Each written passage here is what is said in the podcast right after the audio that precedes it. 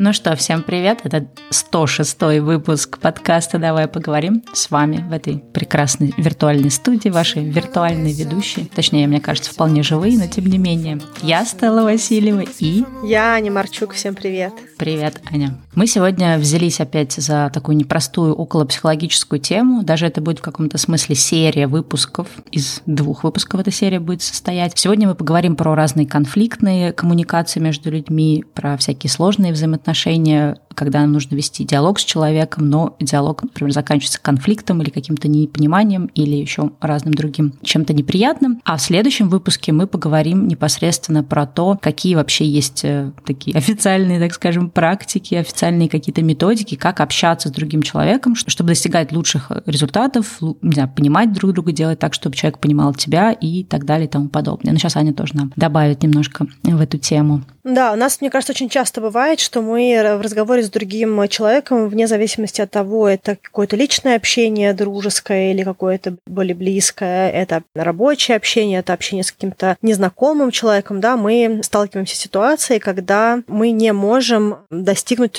цели, которая перед нами стоит. И сегодня мы хотели бы немножечко подумать о том, какие есть способы коммуникации, при которых у людей не получается договориться. Да, ну начнем, наверное, мы с главного. В общем-то, когда, э, например, мы с тобой, да, общаемся и происходит, например, между нами какое-то недопонимание, это, например, недопонимание может быть либо просто, да, как какой-то неприятный осадочек, а может быть как какой-то конфликт. Например, мы вместе работаем, да, нам нужно договориться о каком-то, не знаю, совместном проекте или о каком-то результате этого проекта, но, допустим, у каждого из нас свой какой-то взгляд, и в какой-то ситуации может получиться, что мы с тобой не договорились, да, и произошел какой-то конфликт. И вот э, начать этот выпуск мы хотели, наверное, с какого-то такой, наверное, базы, с обсуждения того, а почему вообще э, возникают конфликты, то есть почему какие-то вопросы, да, в коммуникациях или в каких-то совместных деятельностях, работах, проектах удается решать быстро, то есть вроде бы, да, люди начали с разных каких-то точек зрения, с разного мнения, и в конечном итоге как-то договорились. А бывают ситуации, когда все заходит в тупик и происходит конфликт. Мы э, разные рассмотрим моменты, почему так происходит. Я бы, наверное, хотела бы прежде всего начать с того, что э, люди не слышат или не хотят слышать другого человека. Это часто бывает такой момент, когда мы настолько вовлечены в нашу ситуацию, проблему, может быть, мы вовлечены в нее эмоционально, может быть, у нас есть какая-то боль, связанная с какой-то конкретной темой. И для нас так э, важна вот эта вот сама ситуация, при которой мы можем донести свою мысль, да, то есть мы все свои ресурсы тратим на то, чтобы выпустить из себя какую-то мысль, эмоцию, что-либо, но не являемся реципиентом, да, то есть мы по-хорошему все, что нам говорят, это просто для нас шум. Э, и получается, что два человека разговаривают, но по факту никто не разговаривает. Это просто два монолога, которые между собой не связаны. А иногда это еще бывает, если люди друг друга не слышат, э, это еще бывает э, похоже на повторение, да, то есть получается, что люди просто одними и теми же или разными словами говорят все те же свои фразы, никаким образом образом, не меняя их под то, что говорит другой человек, да, и на каком-то там круге понятно, что договоренности не случится, потому что никто не разговаривает, да, это э, не диалог, а это просто монолог. Э, да, это одна, наверное, из вещей, когда в какой-то ситуации ты, может быть, не готов э, услышать, или, например, тебе кажется, что в этой ситуации, да, именно у тебя право, в общем-то, отстаивать свою точку зрения, а у других людей, например, по каким-то причинам нет. Еще одна ситуация, которая тоже бывает, это такая более, наверное, глубокая ситуация, когда мы слышим другого человека, да, нам кажется, что мы слышим, что он говорит, но конфликт возникает из-за того, что мы, ну, по факту, да, мы не можем объективно оценить действия или слова другого человека, мы все равно пропускаем их через свою какую-то призму. И, по сути, знаешь, есть, э, э, ну, как бы какая-то такая ситуация, что мы можем обидеться или мы можем, э, не знаю, как-то разозлиться, да, или у нас как бы внутри возникает конфликт не из-за того, что по факту человек сказал или сделал, а по, а по поводу того, как мы это интерпретировали, да, то есть, условно говоря, там мы можем с тобой, допустим, вместе работать, да, и я могу быть недовольна твоей работой и просто сказать там, Аня, смотри, ты вот такую-то работу выполнила плохо, да, или если в дружеских отношениях я, например, о чем-то тебя попросила, и я говорю, Ань, ну слушай, я тебя попросила, а ты вот это не сделал. То есть, в принципе, по сути, я просто констатировала факт. Но дальше человек всегда, да, думает что-то на тему того, что ему сказали, как-то это интерпретирует, как-то расширяет эту фразу, и ты можешь дальше ее расширить, например, да я вообще не должна была делать эту работу, да я, например, согласилась, да, на эту работу, или я вообще сделала бы лучше в любом случае, чем кто-либо из тех, кто есть в этой команде. И дальше ты как бы расширяешь эту фразу, и и дальше конфликт возникает именно из-за того, что в этот момент ты не сразу, да, мне что-то там ответила, и мы обсудили, то есть ты могла бы просто меня спросить, да, там, а в чем проблема, да, что я сделала не так, и был бы какой-то диалог. Но поскольку мы все-таки все живые люди, у нас сразу какие-то появляются эмоции, и самое интересное, что эмоции, они как раз появляются в тот момент, когда мы начинаем что-то думать про то, что нам сказал другой человек. То есть, особенно, знаешь, если какая-то есть отложенная коммуникация, допустим, я тебе написала письмо, да, и в нем изложила, да, каким-то образом, что вот мне все не нравится, да, то, что ты сделала, и, и дальше ушла. Ты это письмо прочитала, да, то есть мы не даже не тет от этот, например, обсуждали, там еще хуже, да, получается, что ты, у тебя есть куча времени что-то придумать и на это либо обидеться, либо на это рассердиться, либо расстроиться, там, фрустрироваться э, и так далее. Получается, что конфликт как раз возникает именно из-за того, что идет очень много внутреннего разговора, который вроде бы не участвует в разговоре, но на самом деле очень сильно на него влияет. Ну да, это такой эффект лавины, да, когда тебе, в принципе, сказали одну вещь, можно было бы просто ее взять, а ты на нее надстроил, и фактически э, это был вообще незначительный комментарий, который вдруг стал э, проблемой века, да, э, такая немножечко, как сказать, злокочисление, да, любой э, микрофразы. Особенно это бывает, когда либо люди очень долго находятся в состоянии конфликта, да, такое часто бывает в парах, когда они на каких-то кризисных годах находятся, да, и э, любая вещь, она сразу э, людей уже откидывает в какое-то это состояние, да, потому что это уже так вот вишенка на торте, да, то есть все уже графинчик переливается, да, и уже не важно, что туда, туда может перышко лечь сверху, все равно это будет конфликт, да, то есть тут уже не важно. Либо если это какая-то очень болезненная тема, да, вот а, у каждой из нас есть э, какие-то, ну вообще у каждого человека есть какие-то свои такие болевые зоны, да, и если случайно на них кто-то подул, то тут уже не важно, кто что говорил и кто что и, и, имел в виду. Просто э, сразу это вызывает болезненную реакцию, да, поэтому, конечно, очень здорово знать мозоли других людей, особенно близких людей, чтобы не наступать на них и не портить дальнейший диалог. Да, да, у всех, на самом деле, ты прямо сказала, я тоже об этом же думала, как в следующем пункте, что у всех у нас есть эти триггерные точки, то есть триггерный – это те, термин в психологии, да, что-то, что вызывает какую-то реакцию у нас, какие-то такие вот больные места, и иногда мы можем даже сами не, э, как сказать, ну, не отдавать себе отчет, что у нас это больное место, да, то есть мы можем, например, в определенной ситуации там раздражаться, злиться, не знаю, что-то, что-то еще, и не замечать, что это на самом деле просто потому, что люди нажали на какое-то больное место. Например, если я считаю себя там умным, умным, образованным, интеллектуальным человеком, то в любой ситуации, когда человек, например, мне может просто как-то, да, вот так вот, э, не знаю, между делом отпустить, что, ой, слушай, ну, э, только тупой человек мог это сделать таким образом, то это уже может быть, да, какой-то моей, ну, не обязательно эта ситуация, но это пример, который мне пришел в голову, да, это может быть моей личной триггерной точкой, чтобы мне важно, да, чтобы люди там считали, что я умная и какая-то очень сильно интеллектуальная, поэтому любые ремарки, да, по поводу, как сказать, которые ставят под сомнение мой ум, да, могут у меня вызывать э, очень такую большую реакцию, и дальше уже, в общем-то, весь конфликт или вся коммуникация будет построена на том, что все, уже вот эта одна фраза меня обидела. А может быть, для другого человека это просто какой-то речевой оборот, да, который он использует всегда, да, типа, ой, ну только тупой человек может такое сделать. То есть э, здесь э, нужно понимать, что, э, в общем-то, все вот эти вещи, которые мы обсуждаем, нам часто кажется, что конфликт возникает, да, потому что один человек пришел и принес конфликт, но на самом деле еще такая проблема, что конфликт возникает в том случае, что у нас есть, да, какое-то вот это больное место, то есть у нас есть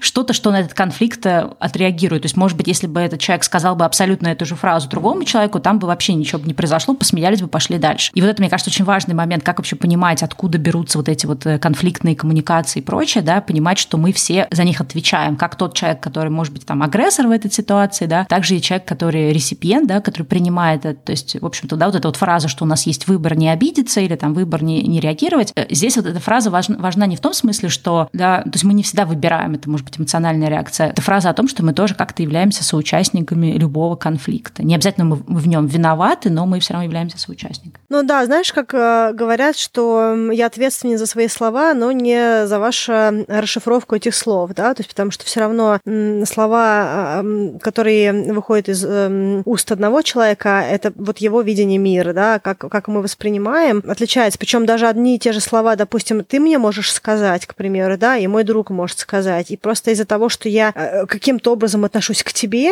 я эти слова могу вообще не заметить, да, то есть я буду знать, что ты вообще ничего не имела в виду, да, а, к примеру, другу, на которого я там либо злюсь, либо есть какой-то накопленный негатив за последний там какой-то короткий промежуток времени, и вот он что-нибудь скажет, и я сразу такая, ну вот, да, и дальше пойдет, вот, ты меня не ценишь, не любишь, да, и какие-то вот такие вот вещи. Хотя э, и там, и там это была вообще просто одна фраза, она может быть зеркальная, она может сказана быть с одним и тем же тоном, просто мое восприятие тебя и другого человека может просто отличаться, и э, это вызовет какой-то диссонанс. То мы разным людям можем разное позволять, да, то есть если какой-то близкий друг, с которым у нас уже очень тесный такой доверительный контакт э, что-то, да, откритикует в мой адрес, я могу это воспринять больше как что-то, что я готова услышать, и я буду думать, ой, слушай, а может действительно так? Если какой-то незнакомый человек, да, абсолютно нам где-то там сделает этот комментарий, мы, ну, то есть наша тоже первая реакция будет вообще, ты кто, что ты вообще здесь делаешь? Ну, такая подсознательная. И у нас будет больше, ну, такая более сильная реакция на его слова, хотя, по сути, это те же слова, которые тебе мог сказать э, близкий человек. Ну, естественно, мы по-разному тоже реагируем в разных ситуациях. Ну и, наверное, такая вишенка на торте в причинах, почему у людей может э, не складываться понимание друг друга, помимо всего того, что мы сказали, и, в общем-то, каких-то других вещей, которые мы не затронули, которые в нашем понимании, может быть, э, менее значимы, это то, что мы живем в мире своих потребностей, и у нас есть очень четкое понимание того, чего мы хотим от этого мира, от себя, от других людей, для себя.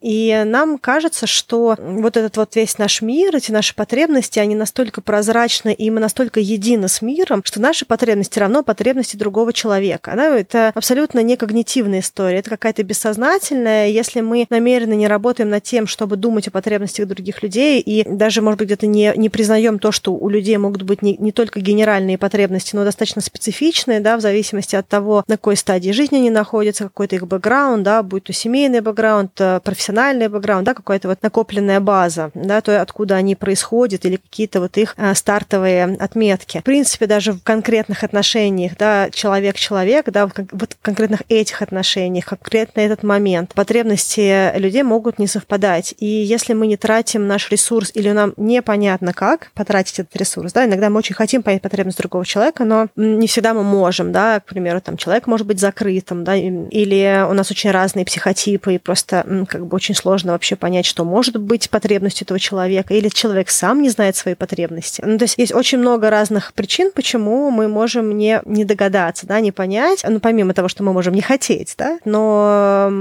очень частые причины конфликта, и, наверное, самые частые причины, почему люди в итоге не договариваются, это то, что люди не хотят узнать потребности другого человека, слышать про потребности другого человека и тем более принимать и действовать на основании потребностей э, другого, даже значимого нам человека. Я согласна, кстати, с тобой, что потребность – это вот именно вишенка на торте всех этих конфликтов. И я тут хотела тоже несколько мыслей добавить. Мысль номер один, вот то, что ты тоже проговорила, то, что действительно у нас у всех не то, что разные потребности, они у нас еще по-разному закрываются. И, например, конфликт может происходить в отношениях просто потому, что мы можем одну и ту же потребность, допустим, мы сейчас устали оба, да, вот, ну, представим какие-то романтические отношения, пара, да, мы оба устали, приехали, например, с какой-нибудь там поездки или после работы пришли, и мы хотим отдохнуть. То есть потребность одинаковая здоровое. Но проблема заключается в том, что э, разные люди по-разному будут закрывать потребность отдыха. Может быть, для меня отдых — это чтобы было тихо да, в квартире, чтобы все сели по своим комнаткам, по своим норкам и, например, сидели, читали книжечку. А для другого человека отдых после там тяжелого какого-то рабочего дня — это, не знаю, собраться со своей семьей, там, за каким-то столом, разговаривать, общаться, вместе смотреть телевизор или пойти куда-то, или что-то еще такое делать. И вот именно вот э, получается, что потребность-то одинаковая, может быть, в моменте, да, но мы не всегда всегда думаем о том, что одну и ту же потребность разные люди закрывают э, по-разному. И вот в каком-то, да, даже в прошлом, мне кажется, выпуске я приводила пример про наши забавные отношения с мужем по части убранности и чистоты пространства. Вот как, например, мне, да, удалось тоже примириться с ним в этом смысле, я понимаю, что его потребность в, э, вот в чистоте, она не просто, да, какая-то вот слепая потребность в чистоте, она связана с ним, что для него уютный дом, это где все разложено по полочкам и ничего нет. И для него часть отдыха, то есть если он хочет отдохнуть, ему вначале нужно все убрать, и потом только он он сможет расслабиться и отдохнуть. А для меня отдых это когда ты пришел, там, приехал с поездки и просто все побросал, где есть, и э, пошел в свою комнатку, не знаю, монтировать видео или читать книжку. Вот это для меня отдых. И до момента, пока мы не поняли, что для нас отдых это разное, да, э,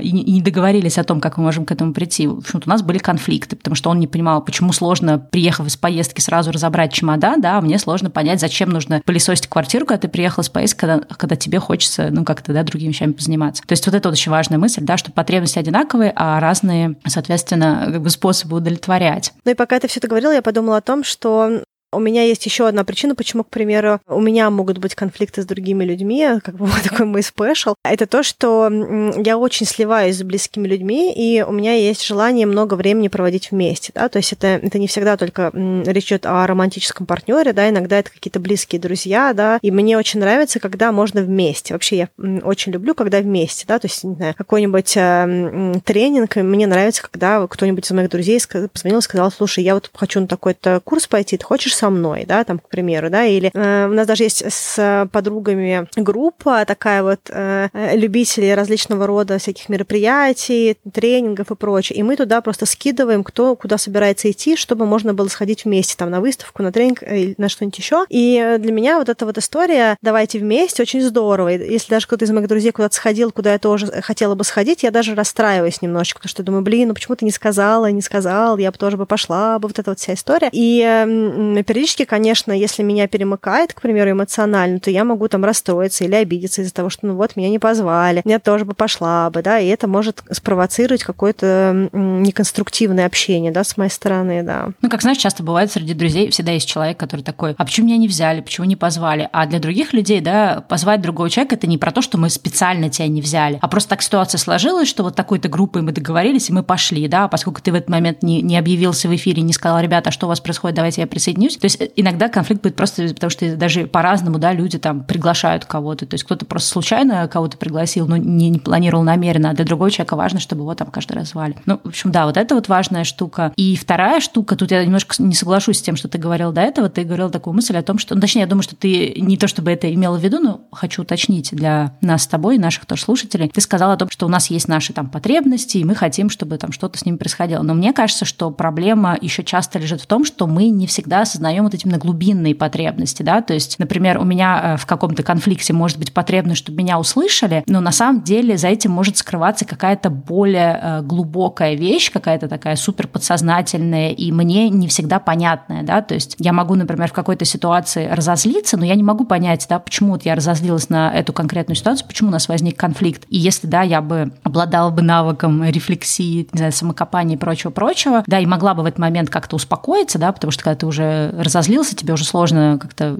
мыслительно куда-то там погружаться, то я могла бы узнать, что на самом деле э, в каких-то ситуациях, да, это может быть э, потребность э, там быть, не знаю, там уважаемым или потребность в безопасности, да, то есть может быть какая-то ситуация, там ты мне что-то сказала, я на это разозлилась, да, потому что я, например, это восприняла как критику, да, и возник конфликт, но на самом деле, может быть, за этим кроется что-то глубинное. Ну, давай возьмем даже вот, например, нашего подкаста, когда мы с тобой только начинали его делать, да, то есть я думаю, что каждый раз, когда я, например, тебе что-то говорила, да, что там, Аня, вот это не то или это не так, или ты мне там тоже какие-то претензии ну, могла высказывать, да, помимо э, того, что, ну, как бы мы там пытались как-то сработаться, наверняка у каждого из нас мог быть э, страх в том, что сейчас второй человек откажется, да, делать этот проект, и, соответственно, придется либо искать другого человека, либо закрывать проект и так далее. И мне кажется, что какие-то конфликты, да, могут возникать, потому что у нас есть этот страх, но мы его не проговариваем, то есть я не говорю тебе о том, что, Аня, я сейчас на тебя там накричала, потому что ты там не сделала то-то и то-то, потому что я боюсь, что ты сейчас вот то-то, то-то не сделаешь, подкаст там не, вовремя не выйдет, мы с тобой разругаемся, и подкаста больше не будет. И на самом деле э, вся моя да, эмоция, да, какая-то такая, точнее, все мое эмоциональное сообщение, оно просто базируется на моем страхе, что мы сейчас с тобой не сработаемся. И получается, что, э, ну, помимо того, что есть, конечно, какие-то потребности, которые мы можем видеть, есть потребности, которые мы не осознаем, и даже сильно постаравшись, можем не докопаться до них, и требуется, да, какая-то прям более глубинная внутренняя работа. И из-за того, что мы не понимаем, какими наши потребности двигают, э, двигают нами, мы можем не всегда правильно даже как-то анализировать, а почему мы разозлились, да, или почему мы там что-то с нами такое происходит. Это тоже, мне кажется, очень такой важный момент. Ну, вообще тема про потребности – это такая большая территория понимания потребностей, вообще понимания, какие есть базовые потребности, да, то есть э, основополагающие. Да, мы хотели, кстати говоря, про это когда-то тоже делать выпуск, да, про, про фундаментальные потребности. Я думаю, что это было бы здорово сделать, кстати говоря, для нас самих в том числе,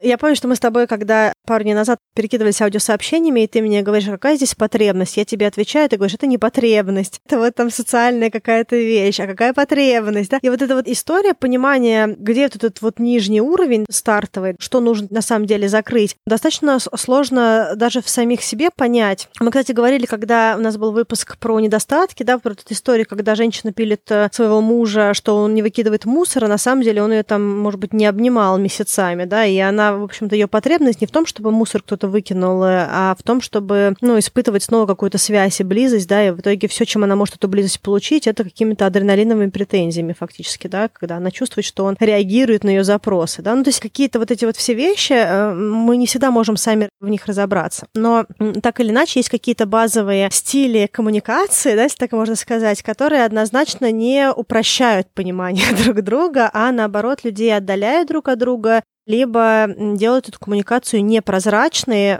так, чтобы люди фактически не находились в какой-то связке, общении и прочее. Поэтому мы сегодня, наверное, немножечко расскажем вам, какие мы себе видим э, неконструктивные способы общения, которые, возможно, вам будут мешать э, в общении с другими людьми, и, э, может быть, вы себя в каких-то этих вариантах тоже увидите и захотите что-то поменять. Я даже, я не знаю, будет ли это относиться к этим э, пунктам не, не такого, не, как сказать, неконструктивного общения, или тоже это будет какая-то такая база, да, какой-то фундамент. Мне кажется, что одна из тоже из причин — это то, что мы не всегда можем или не всегда хотим общаться через э, искренность, и вот то, что, да, где-то в каких-то мы выпусках тоже говорим, через уязвимость. Потому что вот, ну, вот я приводила, да, какой-то пример до этого, что я могла бы тебе сказать, что, Ань, вот там, да, я на тебя сейчас кричу за какую-то не сделанную работу, потому что я боюсь, что мы сейчас что-то не сделаем, нас не выйдет выпуск или, не знаю, у нас развалится подкаст. То есть это, это то, э, да, где я могу э, очень быть уязвимой, да, то есть показать все свои страхи, показать все свои какие-то опасения, ну и сама тоже в них разобраться. Либо я могу не говорить тебе, да, о каких-то своих страхах, эмоциях и чего мне не хватает, а от тебя что-то, наоборот, требовать. И вот мне кажется, что искренность, она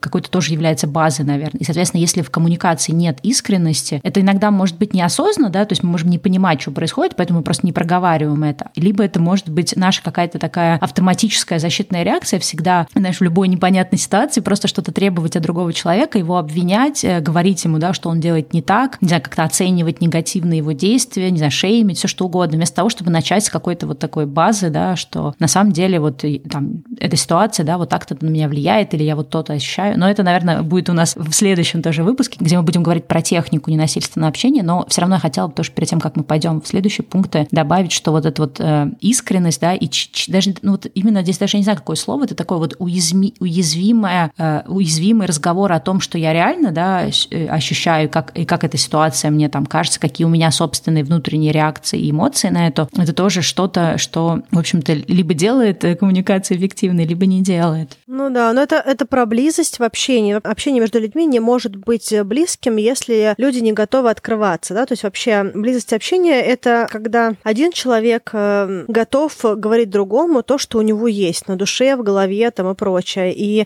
особенно если это какая-то очень сенситивная история, да, где мы более чувствительные, более уязвимые, где у нас есть страхи того, что нас не поймут, не примут. То есть любая вещь, при которой мы не до конца себя чувствуем комфортно, она ну, не, не вкидывает людей на следующий уровень близости. Допустим, вот когда мы с тобой, мы, в принципе, с тобой много лет дружим, да, наверное, уже лет там сколько, 15-16, ну, то есть какой-то такой продолжительный массив времени. И из-за того, что мы жили на разных континентах, э, переезжали, в принципе, вот этого общения, когда мы можем вечером посидеть в ресторане, какое-то количество лет у нас не было, да, и мы просто раз в какое-то время списывались, созванивались и прочее. И когда мы начали с тобой плотно общаться, во многом наше общение, оно было про развитие, книги, подкасты, какие-то философские зарисовки. И я помню, что был момент, когда мне очень нужно было, и мне очень хотелось с тобой поделиться ситуацией в своей личной жизни. Прям мне нужен был совет. И я помню, что я несколько дней ходила и думала, блин, ну вот я сейчас Стелле это напишу, она скажет, Ань, что за сопли? Ну вот э, зачем ты мне будешь все это писать, мы как бы мы так нормально общались, ты какую-то опять, как бы, там, не знаю, бабскую лужу спустилась, как бы, да, мне это все неинтересно, пообщайся с другими подругами об этом. Ну, условно говоря, да, то есть мои были страхи, что ты отреагируешь на мои какие-то вот эти вот эмоциональные э, переживания в плане личной жизни как какую-то такую вот, ну, дурь, да, или какую-то незначимую часть. И я помню, что я в какой-то момент времени все-таки решила тебе записать, мне кажется, с 15 дисклеймерами, и я была в шоке, что ты на это так отреагировала искренне. И дальше, получается, мы провалились, ну, как бы снова в следующий уровень близости, да, который, может быть, где-то у нас когда-то был на каких-то там, не знаю, ранних годах, да, но долго его не было. И фактически, может быть, даже мы стали ближе в этот момент, чем даже раньше, потому что, ну, это уже как бы в моменте более осознанно, да, и, и, и плотно, да, мы начали общаться, и тогда уже по-хорошему мы открыли э, следующий уровень здесь в общении, да, такой уровень, основывающийся на именно э, личных тоже переживаниях, а не только каких-то там профессиональных там и как бы, да, на, на базе интересов. Да, но я думаю, что вот это про вот эта вот э, необходимость быть более искренним и переходить на какую-то такую вот э, откровенную близость, я думаю, что про это мы как раз проговорим в следующем выпуске. А теперь давай тогда пойдем от обратного. Какие есть, наверное, стратегии взаимодействия с другими людьми, которые как раз не помогают да, нам э, наладить отношения и, наоборот, создают какие-то дополнительные конфликты? Ну да, тут, наверное, я открою своими ключевыми минусами, да, то, то чем я проваливаюсь в неконструктивное общение, и я, я думаю, что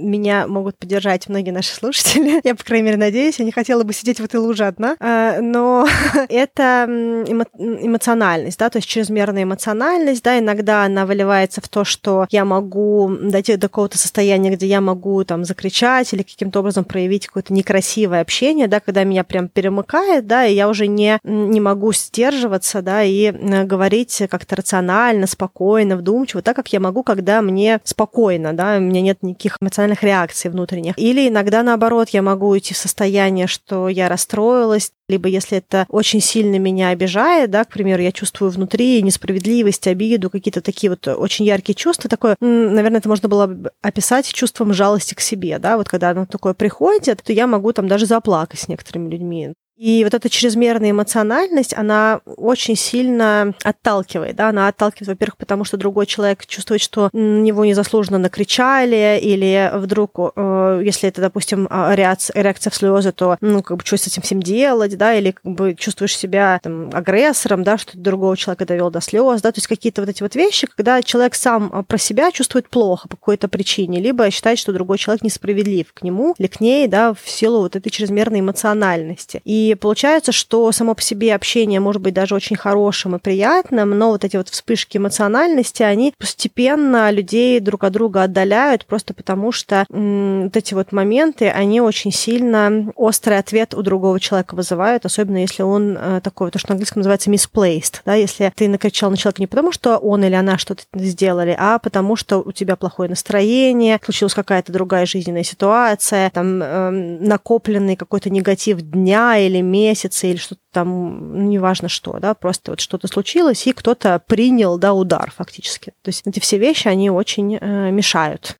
Да, мне кажется, просто еще э, в чем как бы проблема вот именно с эмоциональностью. То есть как-то сложно, конечно, разделить, где мы говорим про эмоции, да, которые, в общем-то, каждый имеет право испытывать. И жалко, что это одно и то же слово, да, и какой-то вот такой эмоциональный э, диалог. Мне кажется, тут я вижу две еще тоже таких проблемы, да, почему это может мешать коммуникациям, потому что если, например, я сама начинаю э, вот очень эмоционально на что-то реагировать, то по большому счету, ну, как бы, да, я сама уже завожусь, и внутри себя, да, у меня там вспыхивает что-то, что-то, и когда другой человек что-то говорит, даже если это что-то совершенно нейтральное, безобидное, основанное на каких-то фактах или на каких-то, ну, реальных, да, что ты что-то сделал не так, сложно это услышать и понять, и принять, то ты уже начинаешь э, цепляться, да, за каждую фразу, за каждое слово, и, и коммуникация уходит в то, что мы начинаем цепляться кто что как сказал. То есть мы говорим не про суть, да, что произошло и что не так, а уже начинаем очень сильно реагировать. И да, и то, что я вот говорила в начале, что часто мы реагируем, по сути, не на то, что человек сделал или сказал, а на то, что мы в своей голове на эту тему уже успели успели намыслить, да, то есть у нас быстро внутренний диалог с самим собой на эту тему произошел, и дальше, соответственно, любая какая-то вещь, да, если мы вот находимся в таком эмоциональном состоянии, таком заряженном, да, мы, мы уже все просто будем воспринимать в штыки, и даже э, бывает так, что если, ну, то есть есть люди, которым, например, сложно, да, признавать свою там ошибку или признавать, что они что-то сделали не так, то есть даже если они уже где-то почувствуют, что они были неправы, да, э, вот, зайдя в это эмоциональное состояние, ты уже такой считаешь, что все, меня тут уже обидели, да, я уже по-любому не буду признавать вину, потому что имею имею право, в общем, обижаться, дуться там или, или как-то вот так дальше, и, ну, эмоционировать. Да, вот это как бы эмоциональное общение, оно, конечно, часто делает много проблем. Единственное, что я понимаю, что если, например, человек уже привык, да, как-то, ну, так сложилось, да, либо его темперамент, либо он привык всегда эмоционально реагировать, даже понимая это, мне кажется, часто тоже бывает сложно как-то перестать это делать, да, как-то ловить себя на том. А вторую фишку, которую я хотела сказать, что э, в диалоге, где, например, один человек начинает очень эмоционально реагировать, э, проблема заключается также в том, что второй второй человек в ответ на эту эмоциональную реакцию тоже может как-то по-другому начать реагировать, да, то есть я могу, например, прийти и сказать там какому-то другу, партнеру, э, да, что вот что-то было не так, и если этот человек мне скажет, слушай, а я там не согласен, а я вот считаю, что так, и мы можем, да, обсудить. Но если этот человек начнет эмоционировать и кричать, что там вот опять на меня наехали, да я тут вообще, то я в ответ могу либо, да, разразиться похожей реакцией, либо, что хуже, я могу закрыться, то есть я могу просто там решить, что так, э, надо обороняться, да, или надо просто игнорировать это. И получается, что что вот внутренний конфликт, который возник, он не, э, не разрешится, да, а кто-то, например, просто выйдет из этого, э, видит из этого диалога, и как будто бы ситуация ну, на этом закроется, но на самом деле как-то как это осадочек у человека останется. Да? То есть есть много разных причин, почему такое вот эмоциональное общение, оно как раз э, приходит, приводит к ухудшению отношений, а не к разрешению, в общем, чего-либо, что было изначально. Ну и получается, что когда человек является таким реципиентом чьего-то эмоционального, вот в английском слове есть слово outburst, да, такого всплеска, да, да, какого-то эмоционального, то э, частая реакция на это, это вот как раз заморозиться и начать говорить достаточно не, ну, как бы не искренне, да, то есть в этот момент человек отгораживается, и дальше получается, что люди общаются не на сути того, что нужно обсуждать, а они общаются фактически как отстраненные, то есть получается, что один человек говорит про что-то другое, и другой говорит про что-то другое, то есть фактически никто не обсуждает, даже не, не эмоции люди обсуждают, что, может быть, было бы и неплохо, потому что, обсудив эмоции, можно было бы дальше выйти на уровень сути, а люди часто начинают защищать свои рубежи фактически, да, то есть один человек говорит какую-то вещь типа из серии, что вообще тут э, моя хата с краю, я ни при чем, и вообще как и что. Другой человек говорит, а так ты при чем? И вообще уже та вещь, которая была, она уже забыта, и э, люди общаются персонами фактически, а не, не по вопросу, из-за которого все это случилось. И э, выход этого всего э, диалога, да, если так можно сказать, э, он, как правило, людей закрывает друг от друга, да, потому что все это не, э, не решает никаких вопросов, да, но сам негатив, он остается, и тот человек, который считает себя незаслуженно, а, как правило, все считают себя незаслуженно, да, как бы что один, у каждого уже своя есть э, причина, почему вообще люди в этом конфликте, да, это постепенно ну, вставляет такие вот микродверцы между людьми, и сложнее их потом открывать. Наверное, э, следующая история после чрезмерно эмоциональной, наверное, давай поговорим про одну из форм одностороннего общения, которая, в принципе, логична после эмоциональной, да, допустим, избегания, да, то есть если мы говорим про, про человека, который сверхэмоционален, то обратная сторона такой чрезмерной эмоциональности будет чрезмерная закрытость, да, когда ты разговариваешь с человеком, а ты вообще не знаешь, с кем ты разговариваешь, да, иногда это бывает э, генеральной линии, часто, допустим, в не очень близком общении, к примеру, в общении на работе, да, к примеру, либо общение с человеком, который по долгу службы работает в какой-то такой системе, которая требует от него эмоциональной закрытости, и даже в кругу друзей человек все равно общается немножечко через фасад, да, то есть такое фасадное общение. Ты человека изнутри не знаешь, а знаешь только тот образ, с которым он такой, с такой маской, да, как, с которым он ходит э, и общается в мире с другими людьми. Да, я, наверное, являюсь, кстати, хорошим примером избегающего такого общения в конфликтных ситуациях, потому что мне достаточно сложно, ну, как-то, не знаю, отвечать активно в конфликтах обычно. И я понимаю, что я как раз из тех людей, кому сложно говорить о том, что там со мной вот так вот не делаете, или вот это мне неприятно, или еще что-то, если я вижу, что человек, да, то есть я ему, например, высказал какую-то там претензию или что-то, что не так, и дальше я смотрю по ситуации. То есть если человек, ну, вступает в какой-то диалог, и мы это обсуждаем, то диалог происходит. Но если, например, человек переходит именно в такое вот эмоциональное состояние, да, в какое-то такое вот, там, в истерику или в какие-то такие эмоциональные обвинения, в какое-то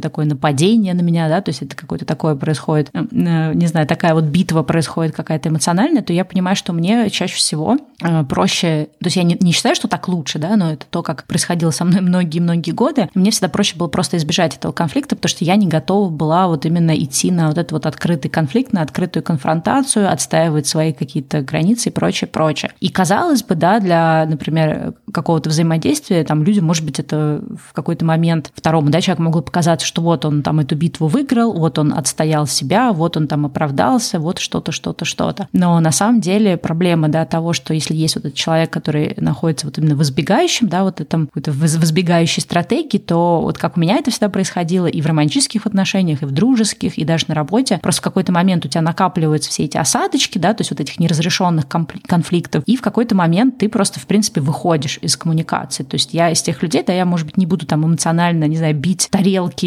там, устраивать истерику, э, не знаю, в квартире там э, хлопать дверьми и прочее, я просто буду терпеть, терпеть, терпеть, а потом в какой-то момент я такая, так, достаточно, я пошел, да, и просто там человек приходит домой, а я уже собрала вещи и уехала. То есть это вот такая у меня была всегда стратегия поведения, то же самое на работе. Я помню, когда у меня было несколько таких вот экзит-интервью, да, которые ты, когда тебя собеседуют, когда ты уже все решил уволиться, и тебя, соответственно, либо HR, либо твой директор собеседует на тему того, а что было не так. И ты начинаешь рассказывать про какие-то претензии, и люди делают круглые глаза такие, ну а почему ты не пришла, об этом не поговорила, да. И это тоже надо понимать, что здесь, конечно, легко, как и в первом случае, да, навесить ответственность на, на человека, да, то есть я могу сказать, что ну ты сама виновата, да, ты вот такая эмоциональная, вот поэтому у тебя там не складываются отношения. И то же самое про избегающего человека, можно сказать, ну он сам виноват, он мог прийти и поговорить, но в случае, во всех случаях, и в романтических отношениях, и там в случае на работе, на работе и так далее, мы все что-то теряем, да, когда человек выходит из этой коммуникации. Даже если это сотрудник, которого легко заменить, гораздо проще оставить того же сотрудника, который уже знает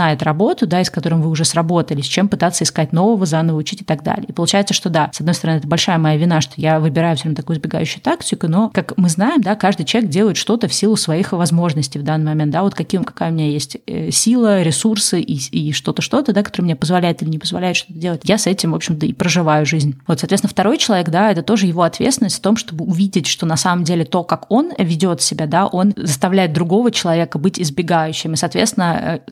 конфликт, он все равно никогда не растворяется. Если нам кажется, что, ой, ладно, вроде как-то мы замяли, все прошло, нет, у каждого человека все равно остался осадочек, и этот осадочек может накапливаться, и в какой-то момент произойти огромный взрыв. Ну вот и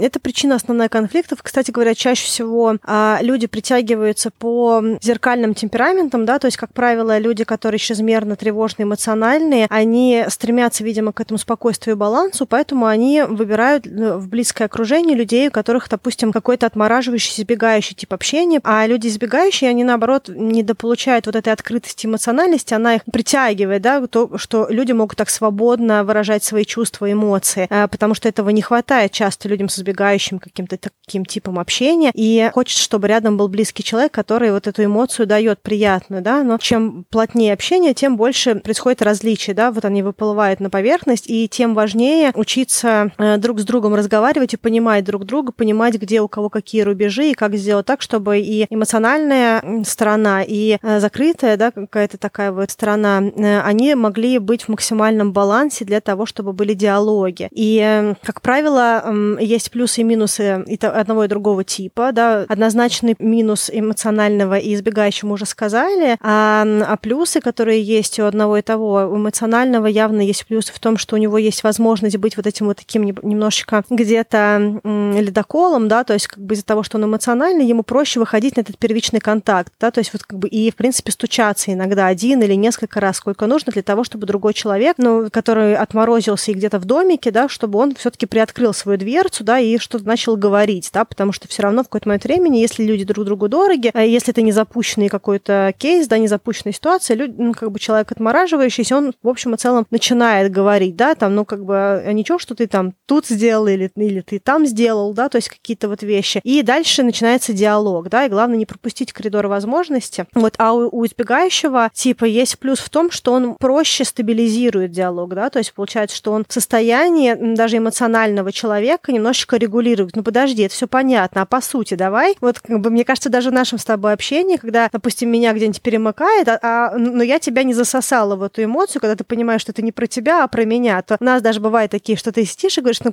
Ань, да, ну подожди, ну хорошо, ну а как мы это сделаем? Ну давай там типа вернемся вот как бы к началу, да, то есть и получается, что у избегающего такого типа, да, а, у него есть сильные плюсы в том, что он в состоянии собраться, структурировать что-то, в состоянии где-то там либо отшутиться и человека эмоционального а, выкинуть из минуса эмоционального в плюс эмоциональный, либо хотя бы в нейтральную какую-то точку. Да? То есть у каждого есть плюсы и минусы, но нужно помнить, что крайнее проявление и эмоциональности, и крайнее проявление э, избегающего типа, они стимулируют неконструктив в и последующее отдаление. И, конечно, эмоциональному типу очень важно себя регулировать, э, учиться понимать свои эмоции и стараться их отлавливать тогда, когда они не вышли на какую-то пиковую точку. Потому что вот я могу даже по себе сказать, потому что это моя такая генеральная линия, генеральная проблема, я над ней много работаю, да, то есть для меня важно э, улучшаться в этой своей эмоциональной коммуникации. Есть звоночки, то есть мы все э, понимаем в какой-то момент времени, что у нас появляется дискомфорт. Этот дискомфорт, он поступательно нарастает. Даже когда нам кажется, что это за секунду случилось, это не совсем так. Там были какие-то микрозвоночки, которые мы просто проигнорировали. И в итоге мы среагировали не когда у нас было там из серии уровень эмоций на 3, да, а когда у нас уже уровень эмоций на 8. И, конечно, себя остановить на этой точке очень сложно. Да? А избегающему очень важно, может быть, даже брать паузу, но потом приходить, переосмыслив. Да? То есть понятно, что, может быть, сразу избегающего типа не получится начать говорить, потому что это очень болезненно, да? но уйти, э, подумать, сказать, слушай, ну как бы я, вот, мне нужно время подумать, потом успокоиться, подумать, понять, что это не про него, и прийти сказать, слушай, ну как бы вот это мне было не ок. А, вот, то есть как бы и начать говорить, потому что оба теряют, и а, очень важно а, постепенно двигаться к какому-то приятному центру, да, какому-то такому какой-то медиане для того, чтобы а, друг друга понимать и самим не терять какие-то возможности, отношений и прочее. Да, ну вот про методики мы поговорим в следующем выпуске. Я хотела еще один тоже добавить такой вот параметр неконструктивного общения. Это тут целая такая, мне кажется, целый букет, точнее, всякого, всякого разного, да, это и оценочные суждения, и какие-то вот обобщения категоризации. Это как, когда мы ставим оценку или диагноз другому человеку, когда мы, э, и либо когда мы смотрим на вещи как что-то черно-белое. То есть вот это, ну тут понятно, что можно каждый из этих примеров отдельно разбирать, но если вот взять как кучу, да, мы часто можем в каких-то наших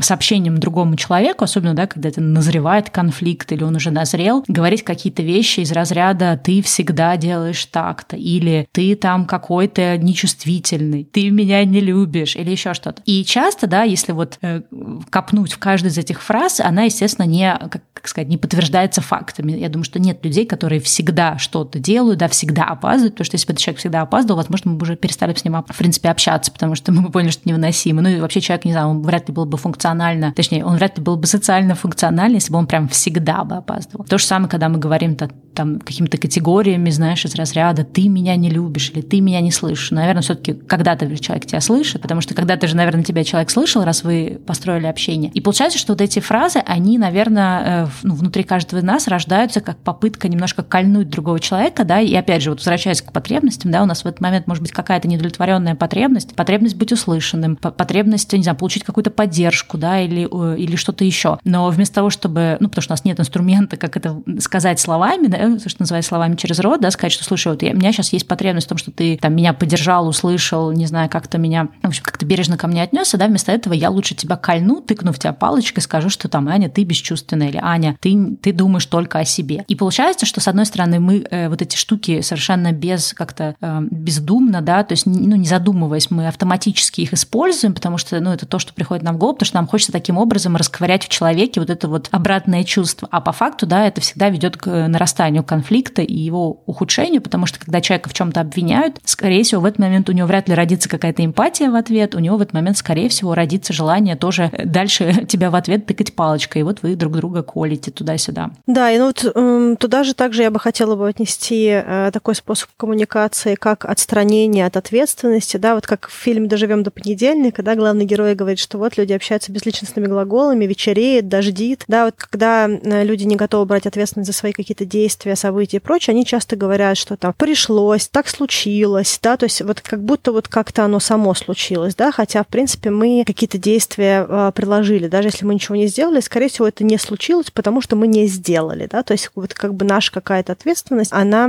есть в коммуникации, когда человек отстраняется от ответственности, то это очень сильно фрустрирует другого человека, а иногда и обижает, потому что есть такое ощущение, что вот как будто бы либо человек, который вот второй, да, принимающая сторона, либо он как будто бы виноватый, да, э, либо просто этот дискомфорт от того, что другой человек, он как будто бы не участник событий, да, и в этот момент тоже очень как-то некомфортно становится от того, что ну, как будто бы ты один в этом диалоге, да, а все остальное это просто вот э, обстоятельства непреодолимой сил.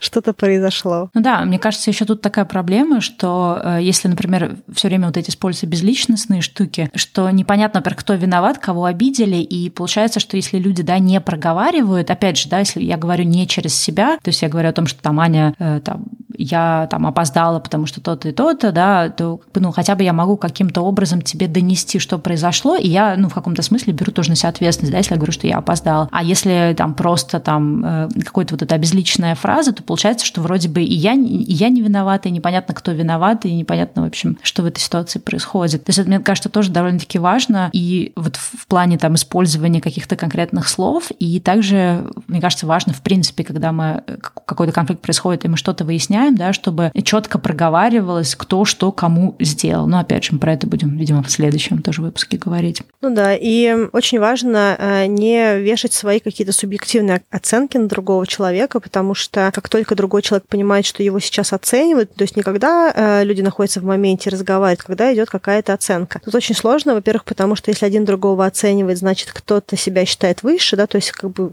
тут вправе оценивать, да, серии, да, как вот в школе, когда оценки ставили. Либо это, в принципе, дискомфорт, потому что мы понимаем, что мы сейчас находимся не в позиции конструктивного, комфортного диалога, а мы находимся под прицелом, да, то есть как будто бы мы уже в такое вот нас обвинение, да, рассматривает, а мы должны защищаться, да, потому что любая оценка, она подразумевает то, что нам нужно отставить свою позицию. И а, это сразу закрывает человека эмоционально и включает рациональный какой-то конструктивный, такой даже где-то на грани с, ну, такой, э, как, как в суде, да, что вот э, ты ответчик, тебе нужно сейчас свою там какую-то линию зафиксировать, и люди уже общаются вот через призму этих линий. Да, я еще, кстати, к оценкам хотела добавить, что несмотря на то, что нам обычно кажется, что мы очень четко видим ситуацию, и мы можем, да, дать вот эту оценку человеку или его действиям, на самом деле каждый человек, неважно, как э, близко, да, мы его знаем, но понятно, что чем меньше мы его знаем, тем все хуже. Каждый человек, он, по сути, является каким-то таким айсбергом, да, мы видим эту верхушку, особенно, да, если там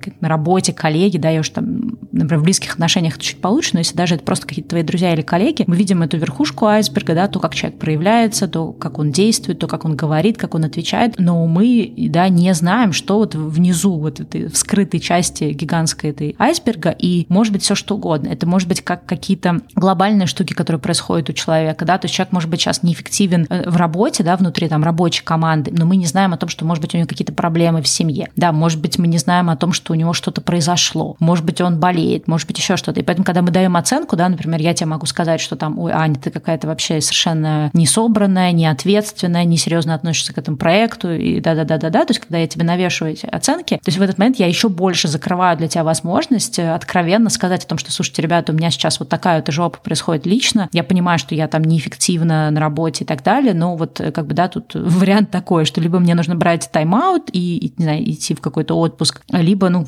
да, мы все должны решить, что делать в этой ситуации, потому что если у человека какие-то есть вот эти отягчающие обстоятельства, да, то просто навесив на него ярлык, ты там безответственный, да, мы абсолютно, в общем-то, ну, как бы не решаем никак проблему, и мы не знаем, что там реально происходит. В каких-то ситуациях это не обязательно, что у него что-то происходит, ну, как бы вот то, что я говорила фразу, да, мы все делаем э, то возможное, что нам в данный момент дано нашими какими-то силами, навыками, не знаю, ресурсным состоянием. Это тоже может быть так, да, то есть если человек, например, каким-то образом, не знаю, проявляется, то есть, не знаю, там, в отношениях, да, он там что-то не сделал, не доделал, не сказал, может быть, э, его личный какой-то его темперамент, да, не позволяет ему там э, взять и там что-то что сказать, что-то предупредить, о чем-то, что-то там такое сделать. Значит, конечно, говорю очень образно, без каких-то примеров, но, э, в общем-то, речь идет о том, что, да, даже если нам кажется, что мы знаем человека, и мы навешиваем на него какую-то оценку, мы на самом деле не знаем этого человека, и самое главное, мы не знаем, почему он так поступил. То есть иногда, опять же, возвращаемся к потребностям, у человека может быть какая-то незакрытая потребность, которая его заставляет каким-то образом ну, действовать или проявляться. То есть человек может быть там каким-то, не знаю, нам кажется, что вот он там манипулятор, или это там женщина или мужчина, ой, какой-то истеричка, или еще что-то, а может быть, на самом деле у него есть какая-то потребность в том, чтобы его услышали, да, может, ему постоянно кажется, что его не слышат, его мнение не доносится ни до кого-то, и ему кажется, вот нужно как-то усилить свои действия, да, определенными, ну, вот теми инструментами, которые ему кажутся в данный момент доступными, а мы при этом, да, просто повесили на человека ярлык, не поняв вообще, что за этим стоит. Ну да, и поэтому очень здорово, если есть какие-то вопросы, не делать то, что я, кстати говоря, часто делаю, не додумывать, да, то есть не считать, что вы знаете, а, что у человека происходит, да, то есть, э, потому что обычно с этой оценкой идет ну, как бы предве- предвестник оценки, это какое-то додумывание, особенно люди, у которых, в принципе, есть склонность к аналитике, каким-то таким вот э, дедукциям, индукциям или любым другим способом э, мыслить, что там могло случиться, и как-то подкидывать э, э, свои накопленные знания про, под ситуацией какого-то конкретного человека, да, правила додумывают, и э, правда в том, что мы часто ошибаемся, то есть в этом додумывании очень, очень много ошибок, вот, погрешность высокая в додумывании, и самое главное, что додумывание, оно другого человека, оно немножечко оскорбляет, потому что фактически ты виновен без возможности даже себя объяснить фактически в, этом, в этот момент, и самый лучший способ додумывания — это задавание вопросов, да, то есть прежде чем что-то сказать про человека, было бы здорово спросить вообще о чем это, да, то есть если кажется, что человек не собран, нужно сказать, у тебя что-то происходит, что случилось, вот я заметила что ты последнее время какой-то или какая-то отстраненная, как у тебя вообще дела, да, и человек может сказать, там, к примеру, там, да, вот у меня там что-то там на работе переживаю, да, или там, что-то я не спал последний, да, или там я вот замучилась. То есть какие-то, можно можно оттуда простроить какой-то доверительный, искренний диалог. И если, в принципе, до этого люди открывались, да, и есть опыт вот этого такого искреннего общения, такого уязвимого, да, то, что вот мы говорили, да, общение, да, то есть общение без прикрас, без купюр, то можно понять человека, потому что иногда нас перемыкает, особенно это эмоциональным людям знакомо, когда ты додумал, сам додумал, сам расстроился, сам накрутил, да, а потом оказывается, что вообще не такая ситуация, и все такое пух, и, ну, как бы и, и грустно, и стыдно, и куча эмоций потраченная, там, руминации, рефлексия, а все просто вообще могло бы этого не быть. Да, я, кстати, додумывание тоже хотела добавить свои 5 копеек, расширить эту тему. Мы не только додумываем, да, там, что может э, там, значить, э, точнее, мы не только додумываем, да, про другого человека, что он там, какой он и почему так происходит, но часто мы можем додумывать, э, в общем-то, в общем-то, мы, по сути, додумываем все, что нам говорят, и мы можем, например, каким-то образом считывать поведение или слова, или, наоборот, отсутствие слов другого человека как что-то, да, что нам кажется, подает нам какой-то сигнал. Ну, допустим, я с тобой, да, взаимодействую, там, мы, допустим, мы друзья, и мы с тобой договорились, не знаю, на следующей неделе куда-то пойти. И, допустим, ты мне не пишешь, да, ничего, вот наступил день, мы должны куда-то пойти, ты мне ничего не пишешь, и я могу в этот момент тоже додумать, так, Аня мне не пишет, потому что она не хочет со мной идти. Или она не пишет, потому что она сейчас э, с кем-то еще уже куда-то пошла, и она не хочет, например, э, да, там, идти со мной. И вот можно до бесконечности додумывать все что угодно. Мы можем додумывать даже то, как человек э, смотрит на нас, да, то есть мы можем там сказать, ой, вот это вот смотрит все время так на меня искоса, да, наверное, что-то она мне плохое желает или еще что-то. То есть мы, мы додумываемся, мы додумываем про незнакомых людей, да, когда там, не знаю, где-нибудь ты находишься в общественном месте, или там вот он мне такое сказал, да, на самом деле, может быть, человек тебе такое сказал не потому, что он лично к тебе испытывает какие-то негативные чувства, может быть, его перед этим кто-то пнул или больно ему на ногу наступил, и он в этот момент сейчас немножко такой, ну, в негативной эмоции, да, и ты тут тоже попался, и он тебе что-то ответил, хотя это вообще никак не связано с тобой или с вашим каким-то взаимодействием. То есть вот это вот додумывание, оно на самом деле, наверное, тоже, кстати, является каким-то таким одним из самых больших проблем в взаимоотношениях, потому что мы чаще всего сами пытаемся как-то трактовать, э, что нам сказано, сделано или, наоборот, не сказано, не сделано, и у нас нет инструмента просто прийти и сказать, слушай, Ань, ну ты так на меня смотришь все время, я не понимаю, почему. То есть, скорее всего, да, у меня будет какая-то, может быть, э, желание тебя кольнуть, сказать, слушай, Ань, что ты вытаращилась, как бы свои там глаза куда-нибудь спрячь, да, и все, и дальше получился конфликт. Хотя на самом деле, может быть, ты на меня так смотрела, потому что ты, ты увидела, что, может быть, у меня что-то происходит, да, в жизни, и ты переживаешь. То есть, да, если бы мы бы говорили бы, опять же, эмоциями, основанные на каких-то реальных чувствах, откровенных мыслях и потребностях наших, то, возможно, да, ты могла бы мне сказать в ответ, что, слушай, я так на тебя смотрю, потому что у меня есть ощущение, что у тебя что-то происходит, мне очень хочется с тобой про это поговорить, но я боюсь тебя спросить, потому что я не хочу лезть не в свое дело. И чаще всего, как вот это бывает, да, откровенность, вот эта вот уязвимость, она, наоборот, как раз приводит к конфликту вместо того, что, да, люди начинают друг друга колоть какими-то больными палочками, да, и в итоге получается какой-то конфликт. Я отреагировала, да, как-то нервно, ты отреагировала, и в итоге конфликт, который, по сути, мог бы быть разрешен как-то очень так благостно, он на самом деле только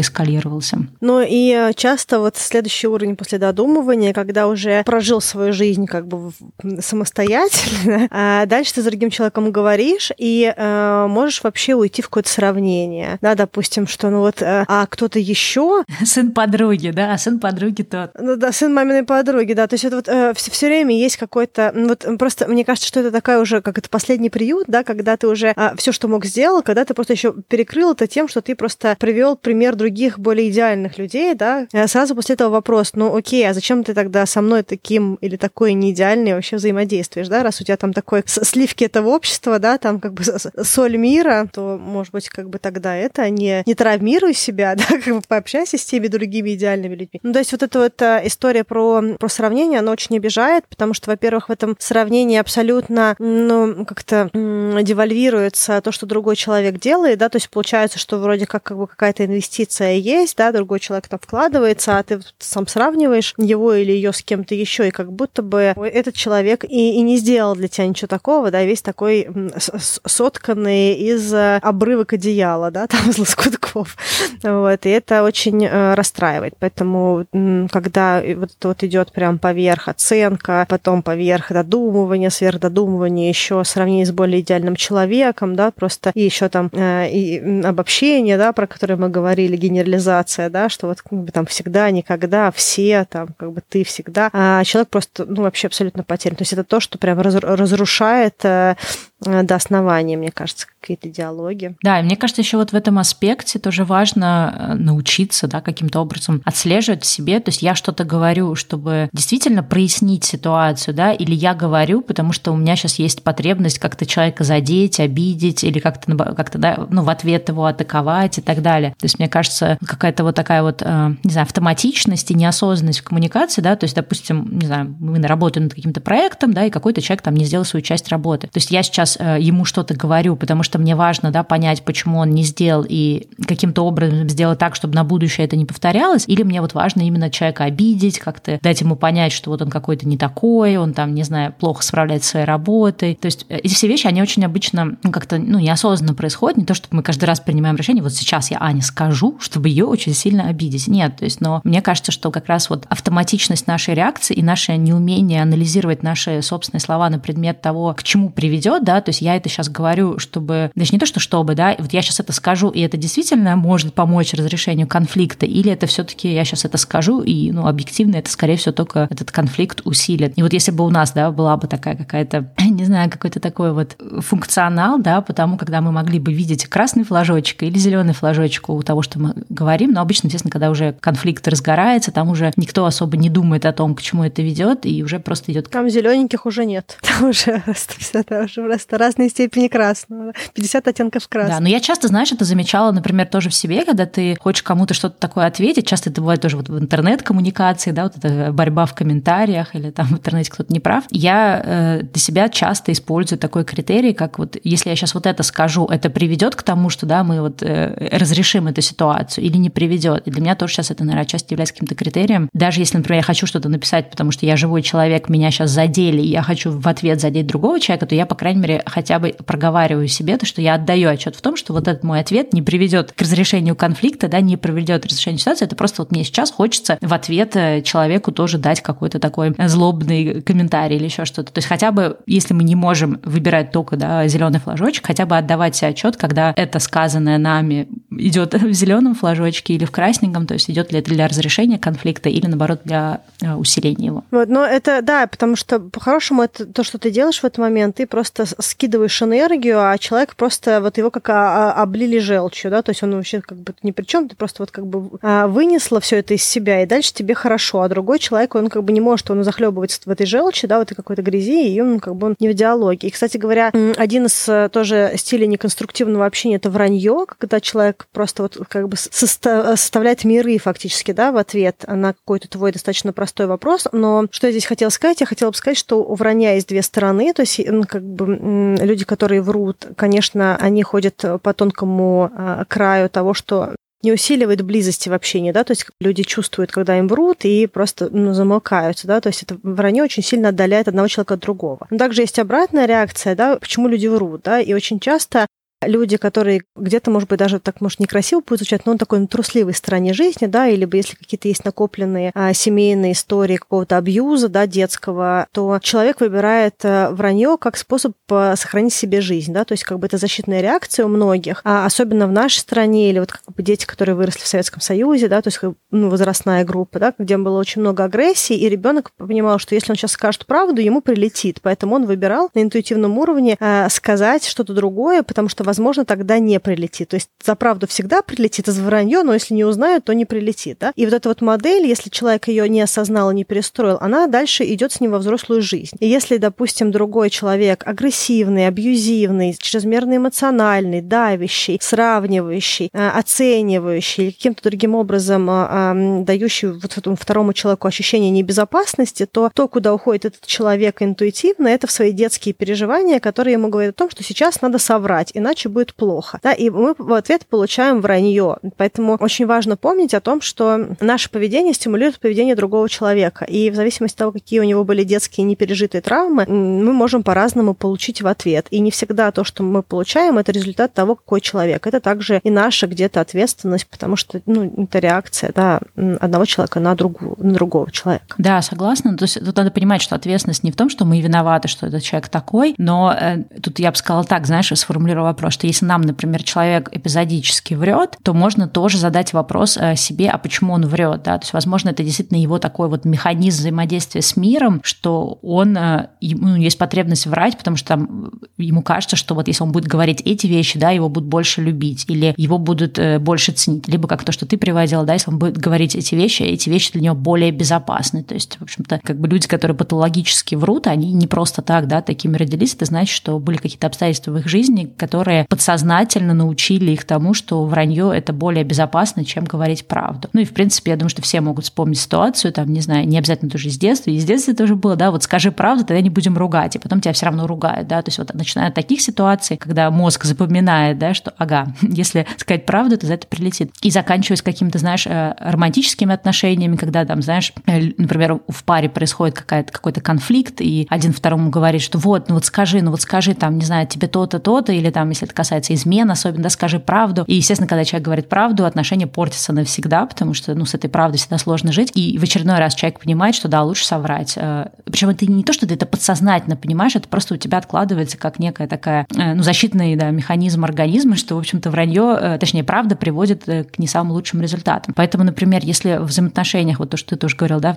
второй человек, он может там либо агрессор, либо он, например, очень сильно давит на другого человека, либо он очень сильно лезет в личное пространство другого человека, да, то это может вынуждать того, в чье пространство лезут, да, может э, вынуждать в какую-то ложь. Потому что если, например, человек пытается постоянно э, там, что-то там про меня узнавать или какие-то заставлять меня какие-то вещи говорить, то, да, возможно, в какой-то момент мне будет выгодно рисовать какую-то картинку. Причем вранье это же не всегда вот именно, что ты меня спросила, да, сколько времени я тебе соврала, или ты меня спросила, там, все ли хорошо, а я тебе говорю, что да, все хорошо, хотя на самом деле мне плохо. Это может быть просто даже то, что человек может надевать определенные маски, да, то есть если, например, я вижу, что тебе важно, чтобы там я была какой-то такой, то, то в какой-то момент я могу подсадать, если я там people pleaser, да, человек, которому важна вот эта внешняя валидация, то я могу э, выбирать, э, э одевать какие-то маски э, какого-то поведения или какого-то человека, потому что мне кажется, что если я буду своей настоящей, да, меня не примут, и вот мне нужно, ну, вот врать через то, чтобы играть какую-то роль. То есть такое тоже вранье бывает, и понятно, что в таком взаимодействии тоже не может без конфликтных ситуаций, потому что если человек вынужден постоянно какую-то картинку да, проецировать, которая не он, в какой-то момент он, естественно, соскочит, да, случайно там окажется самим собой, и вот потеряется этот момент вот это доверия, какого-то такого вот искренности. Ну, то есть вот то, что ты тоже говорил, да, что без искренности не может быть отношений. Ну, то есть, может быть, оно будет и бесконфликтное, но оно явно не будет конструктивным или близким, да, то есть это будет общение такое вот двух масок фактически. Один одел маску, другой, и вот из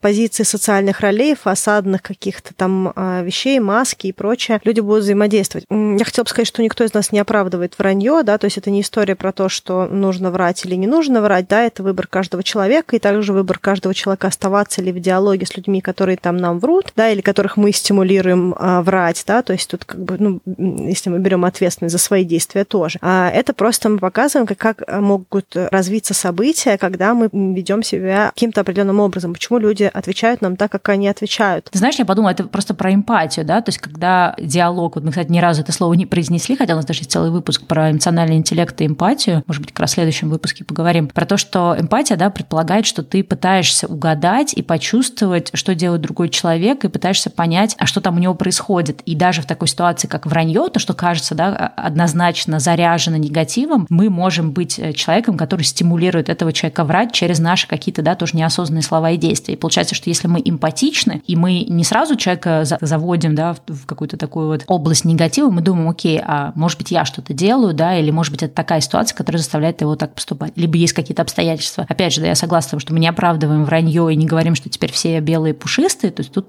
естественно, мы в какой-то момент, да, вольны принять решение, да, что я ничего сделать с этим человеком не могу, но и находиться в отношениях, где второй человек врет, я тоже не могу. Но тут уже как бы наша ответственность сказать второму человеку, да, что давай об этом поговорим, потому что вранье не подходит, да, мне в наших отношениях. То есть либо мы что-то с этим делаем, и мы сейчас дружно придумаем, что мы с этим делаем, либо, ну, возможно, мы не сможем продолжить дальше общаться. То есть как бы, опять же, мы не просто обвиняем человека, а мы как раз пытаемся э, построить такой диалог, который придет к разрешению. То есть что мы можем сделать, чтобы человек не врал. Если, конечно, мы ничего не можем делать, тогда мы расходимся, а не просто его там бичуем за это. Да, но и я хочу сказать, что если, допустим, вы в ситуации, допустим, если мы говорим про романтические отношения с партнером, и вы просите сказать человеку правду, самое худшее, что вы можете сделать, это потом его наказать за эту правду. Мы, в принципе, будем говорить немножечко в следующем выпуске про техники взаимодействия, про наказание, про подкрепление и прочие какие-то штуки, но забегая вперед, если вы хотите, чтобы человек, который явно настрадался в детстве, допустим, и его защитная реакция это вранье, если вы хотите, чтобы он врал вам меньше и говорил вам правду, вы эту правду должны подкреплять, да, то есть как бы какая бы она для вас была не болезненная, вы можете наступить себе на горло, но если вы хотите продолжение этих а, отношений, продолжение правды, то вам нужно а, продолжать не наказывать человека за эту правду, а наоборот его благодарить за честность. Это очень-очень важно, и это то, что как раз распутывает клубок неконструктивного общения, позволяет человеку раскрываться с вами, да, и каким-то образом быть в этом диалоге, а, в более, более здоровом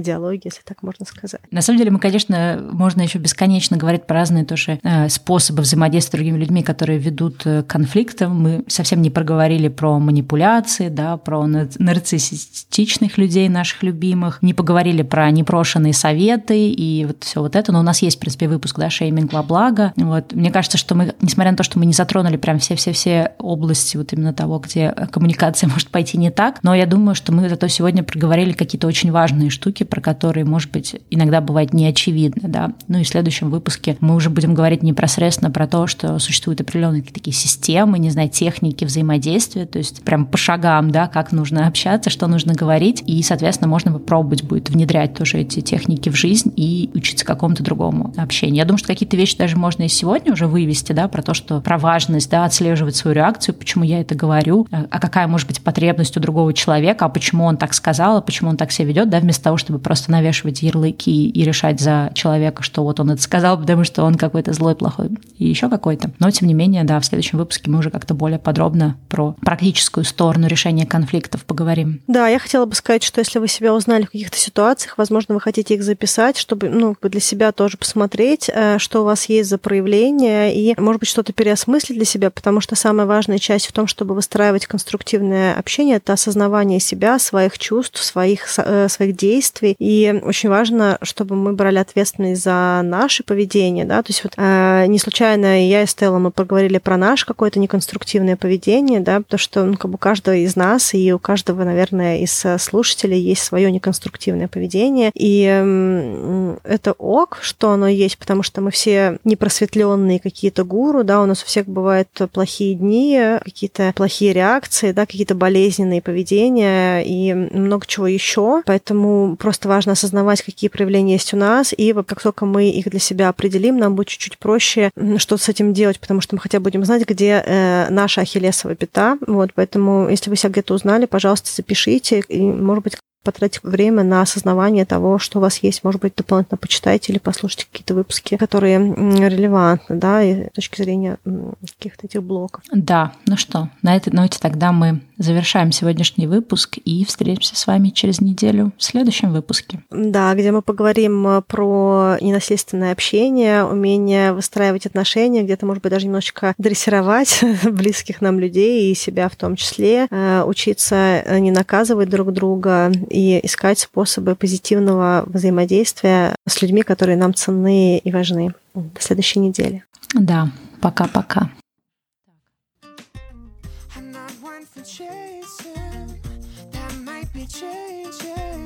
I was sitting by the wayside, waiting on a good time when I met you. It feels like gravity, this thing we have. You push away, then pull me